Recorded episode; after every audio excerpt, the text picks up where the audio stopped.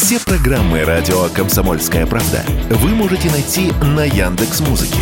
Ищите раздел вашей любимой передачи и подписывайтесь, чтобы не пропустить новый выпуск. Радио КП на Яндекс Музыке. Это удобно, просто и всегда интересно.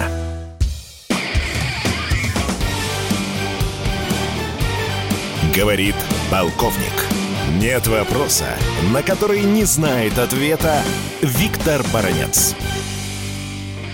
Пожалуй, главной международной военной сенсацией стали удары по военно-промышленному комплексу Ирана. Ну, естественно, наши радиослушатели, наши читатели сейчас задаются во всю вопросом, а кто бы мог это сделать? Название этих стран очень легко вычислить. Это, конечно, злейший враг Ирана, Израиль, и стоящий за его спиной Вашингтон. Понятно, что это продолжение той войны, которую Израиль при потворстве Соединенных Штатов Америки давно ведет против своего злейшего регионального а, врага Ирана. Именно сейчас Иран оказывает достаточно серьезную помощь в России, скажем, в поставках беспилотников в Иране, которая стала уже знаменитой. Иран делится с нами некоторыми боеприпасами. Все это, конечно, не нравится, не нравится Соединенным Штатам Америки. А вот то, что Израиль помогает и беспилотниками, и высокоточными боеприпасами вооруженным силам Украины, это можно, это нормально, потому что так разрешают Соединенные Штаты Америки. А вот то, что Иран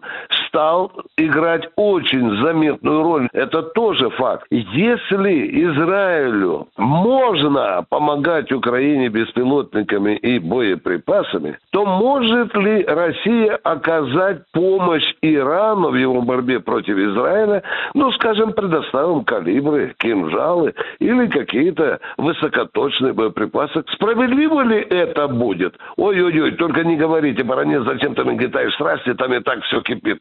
Нет, надо поступать по справедливости.